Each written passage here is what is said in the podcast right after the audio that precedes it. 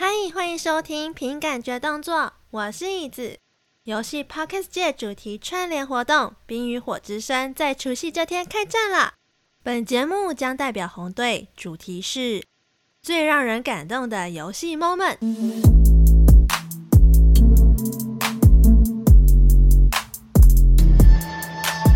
本集节目为 Gaming Podcast 公会大厅成员共同合作之特别企划《冰与火之声》。冰与火之声将参与的频道分成红蓝两队，互相竞赛，各自录制指定的主题，并在除夕夜一同发布节目。希望带给各位热爱游戏的听众们一个愉快的年。就让我们以热情与勇气之神为名，今天我们将以最感动时刻之经验为战歌，广传热血高尚情操，荣光归于炙烧平原。故事将以第一人称视角带领听众们回到中世纪，体验勇者的游戏人生。那么，故事开始喽！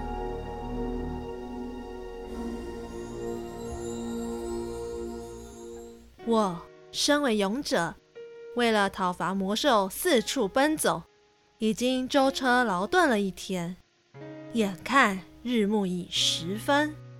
我决定前往熟悉的酒馆，挑了个最好聆听故事的位置，点了一如往常的特餐，准备享受愉快的休息时光。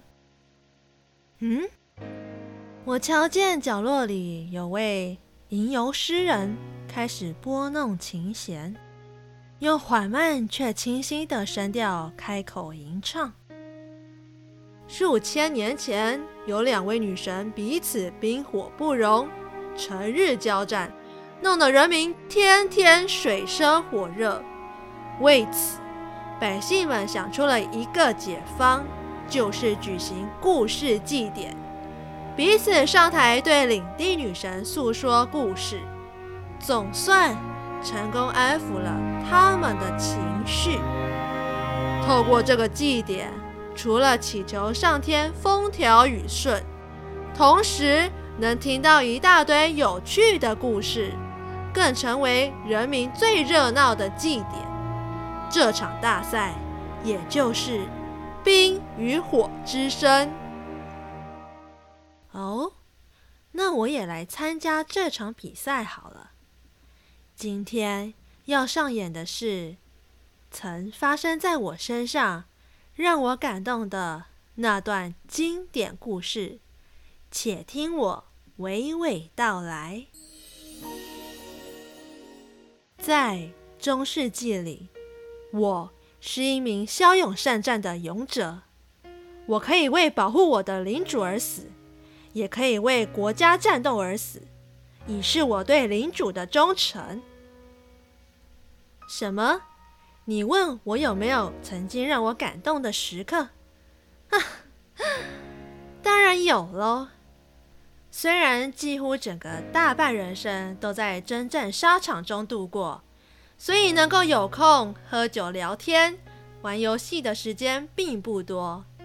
但瞧见我身上的这些伤痕没有？这每一道道伤疤的背后啊，都是有它的故事的。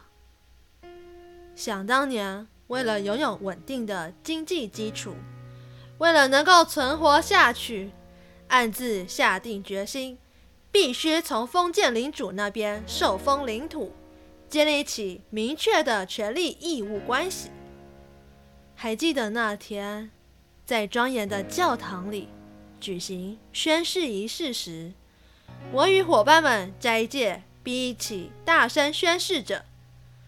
接着，在众目睽睽之下，缓步来到领主面前，单膝跪下。哦，他是如此的神圣且高贵。只见他优雅地站起，将剑拔出，轻拍我肩上三次，微笑并向我点点头。我虚心接受封号和赏赐的战马、武器。及土地。从那刻起，我感觉身上发着光，感到无比的光荣。仪式结束的隔天，我就像领主庄园里的摩尔，在拥有自己的土地财产后，开始熟悉庄园里的一切，和住在附近里的贵族、平民及诗人们当好朋友。庄园里有个叫彩虹姐姐的，还送了小精灵拉姆来当我的见面礼。它是一只不会讲话的小精灵，拥有一双大眼睛，身体小小的。跟玛吉一样，Q 萌萌的待在花盆里。它也是第一只我会每天回家玩快乐拼盘、零用钱大作战、经营冰淇淋小屋、阳光搬运工赚取摩尔币，再买好吃的食物喂食它，和他玩各种小游戏，愿意陪他一起学习各种精灵技能。在庄园里举办的各种比赛，我也时常都带着他。夏天钓鱼，冬天玩滑雪竞赛，约好朋友们一起出去决斗。我也记得每天晚上的六点到八点都可以去抓兔子。在我日积月累的照顾下，拉姆也慢慢的健康长大着，头上也长出了像风车的叶子。在他面前，我可以不用成为任何人，我。我可以是我自己。总之，在没有领主的征兆下，我跟他一起度过了童年，也创造了好多好多很棒的回忆。直到后来有一天，庄园边界突然发生了森林大火，野火随着风势迅速蔓延，呛鼻的浓烟笼罩整个庄园的天空。领主紧急下令征召我们立刻前往去了解情况，并要我们迅速解决。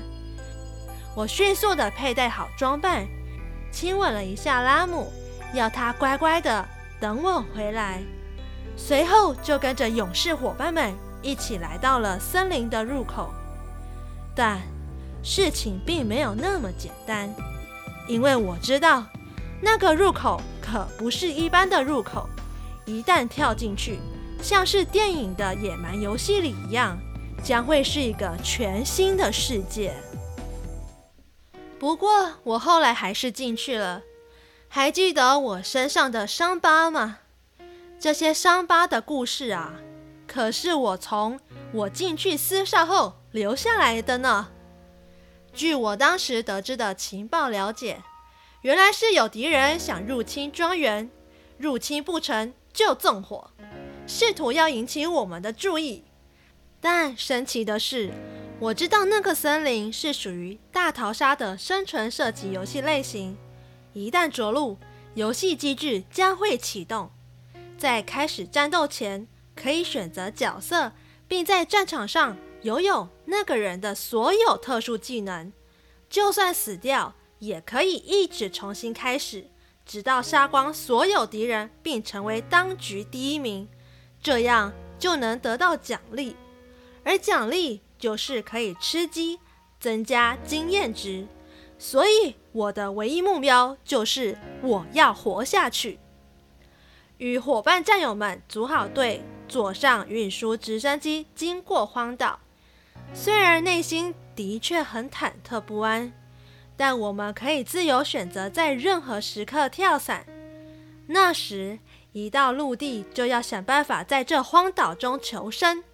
幸好在当时我的耳朵内有自动内建小队语音系统，可以随时听见其他伙伴们的声音。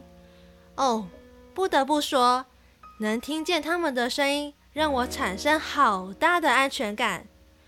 记得当时我们使用很多不一样的战斗策略，也就是说，其实我们被杀死了很多次，也重生了好几次呢。像是有几次一落地还没看到敌人，就先被杀死，不然就是被限缩范围的毒圈给毒死，也有过被手榴弹给炸死过的经验。但我后来知道，一落地就要立刻找到自己善用的步枪或是冲锋枪，找到合适的子弹，也要找两倍或四倍镜，或是急救包等等的资源。可是像刚开始，我的击杀技巧还没那么成熟时，变成要很会找遮蔽物躲好，让其他人先互相残杀。啊，当时真的很害怕，因为那时还搞不清楚状况，害怕一跨出遮蔽物就直接送死。但这就是战场啊，虽然常常必须面对生死离别，也有许多血肉模糊的画面。面对敌人的杀戮，我有时也会害怕，有时也会想家里的拉姆。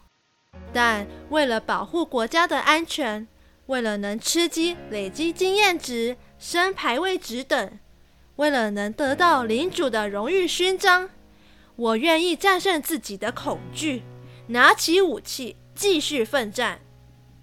随时都要提高警觉。注意周遭的环境变动，靠近敌人时要蹲下来，静悄悄地走，以免脚步声被发现。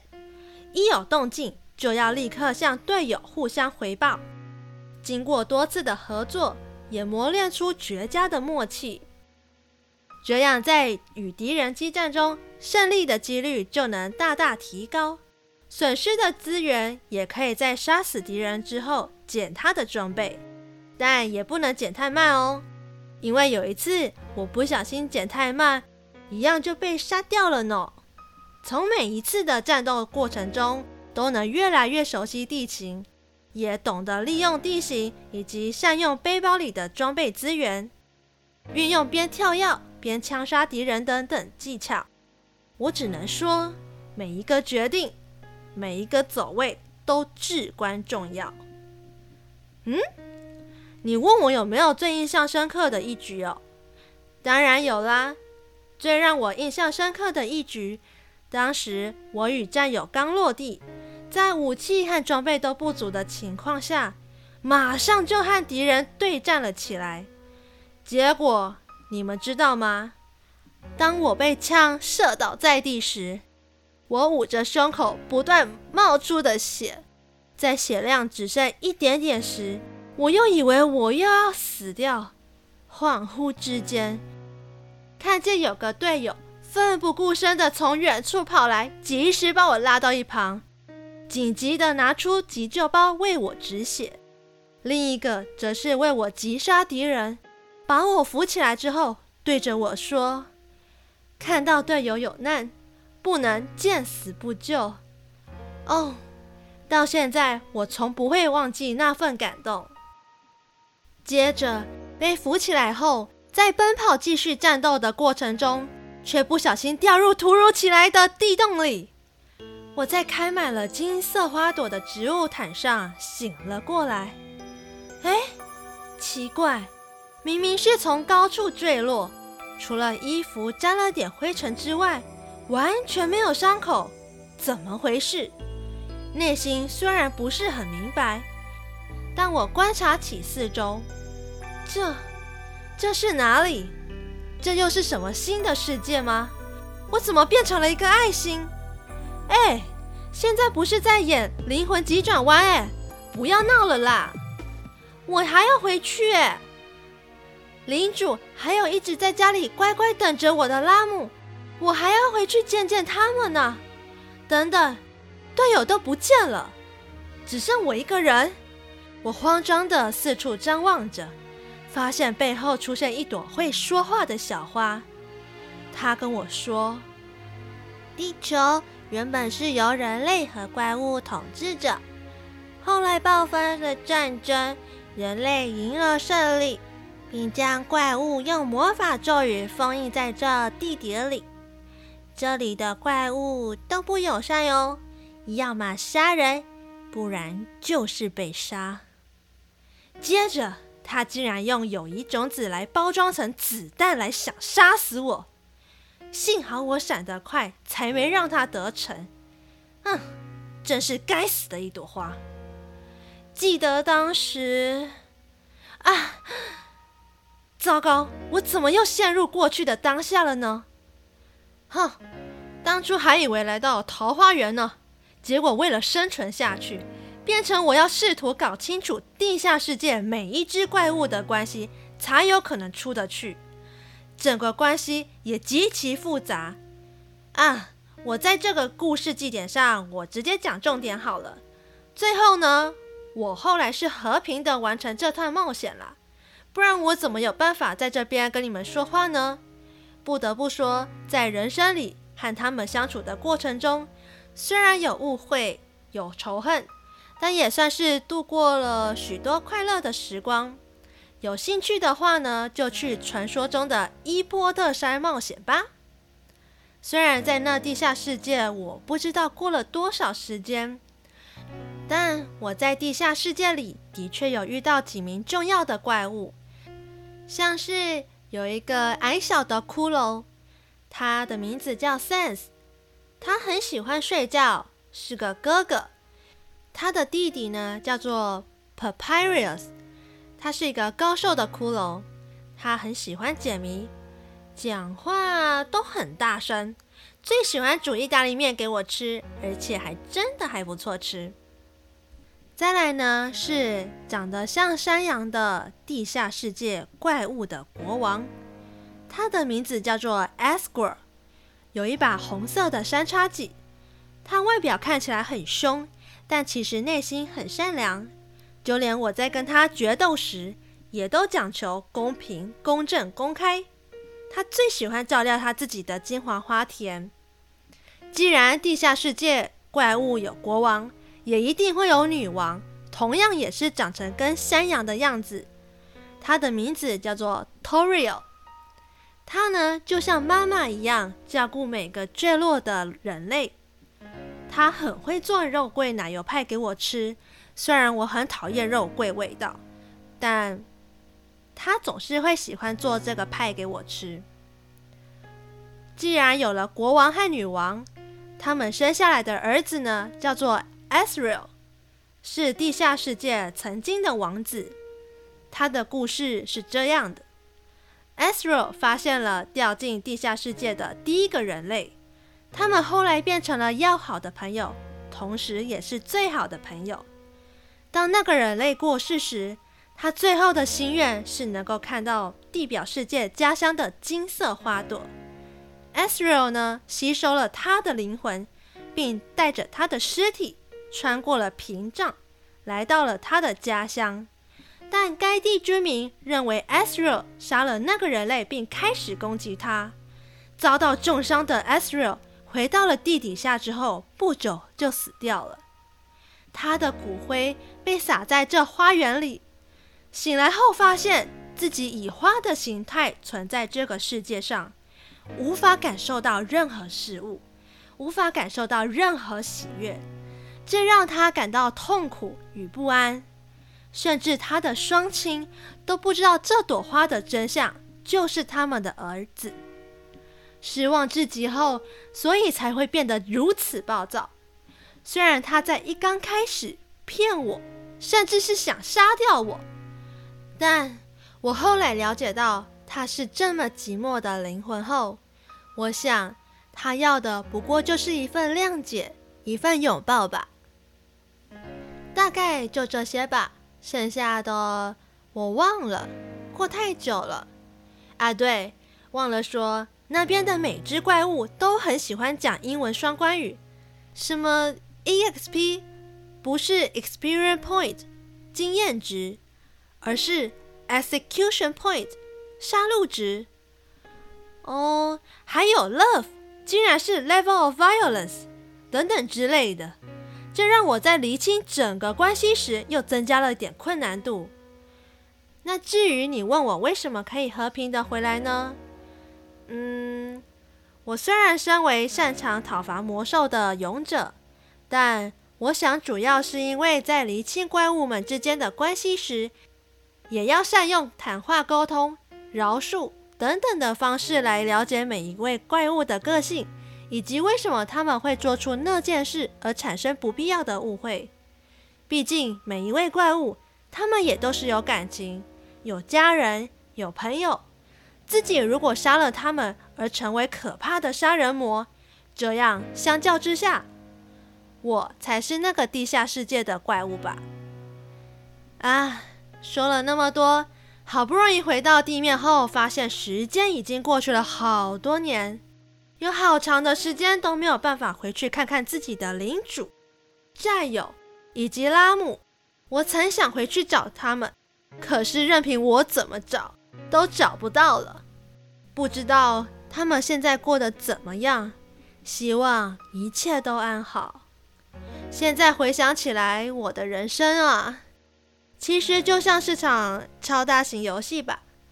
每次都有不一样的关卡任务等着我去解决。但我是一名骁勇善战的勇者，就算有许多稀奇古怪的事情发生，还是能在不经意之间被某件小事给感动到。偶尔也能碰到一些微不足道的小运气。哎呀，这就是人生嘛，总是会遇到一些奇怪的事情。不过我还蛮喜欢的，我也从不后悔拥有这些经历。我甚至会想感谢他们，因为有了过往的经历，造就了我的现在，让我成为更好的人。今天的故事就到这边。希望你们会喜欢，也祝大家健康平安。好，现在呢，我要把勇者的人格给抽掉，换成椅子本人。身为红队的我呢，也要介绍一下红队的其他 podcast 节目。红队的 podcast 节目有独立游戏空间、电玩老爸、凭感觉动作、一起做游戏、七年级生游戏中。游戏五告战，人生游乐器，游戏客栈。我们红队的主题都是要讲述一个游戏感动的时刻。那我勉为其难的帮蓝队介绍一下好了。蓝队的队伍有：Game 号不加酱、兔出没注意、游戏走私客、YK 宅就说、杂学茶餐厅、低力宅生。Gamer 假胖，东森不解释。蓝队主要的主题是在游戏中的 aha moment。不知道哪个节目是你有兴趣、有认识，或者是你喜欢的呢？究竟是哪一队队伍会赢呢？这就要请各位听众听完这些节目之后，到指定网址下投下神圣的一票了。参与投票更能获得神秘小礼物抽奖资格哦！奖项将于二月底到三月初开奖，一定要记得去投哦！更多关于此活动的详细资讯，请到本节目的 show note 查询，或者是到 IG 搜寻“凭感觉动作 ”，IG 也会有一些详细资讯可以让你们了解哦。喜欢这一集的过年特辑吗？如果喜欢的话，记得帮我在 Apple Podcast 留言，并且评分，或者是到 IG 留言跟我说说你的感觉哦。那这集就先这样子喽，祝大家有一个愉快的年，也祝大家新年快乐。我们下次再见，拜拜。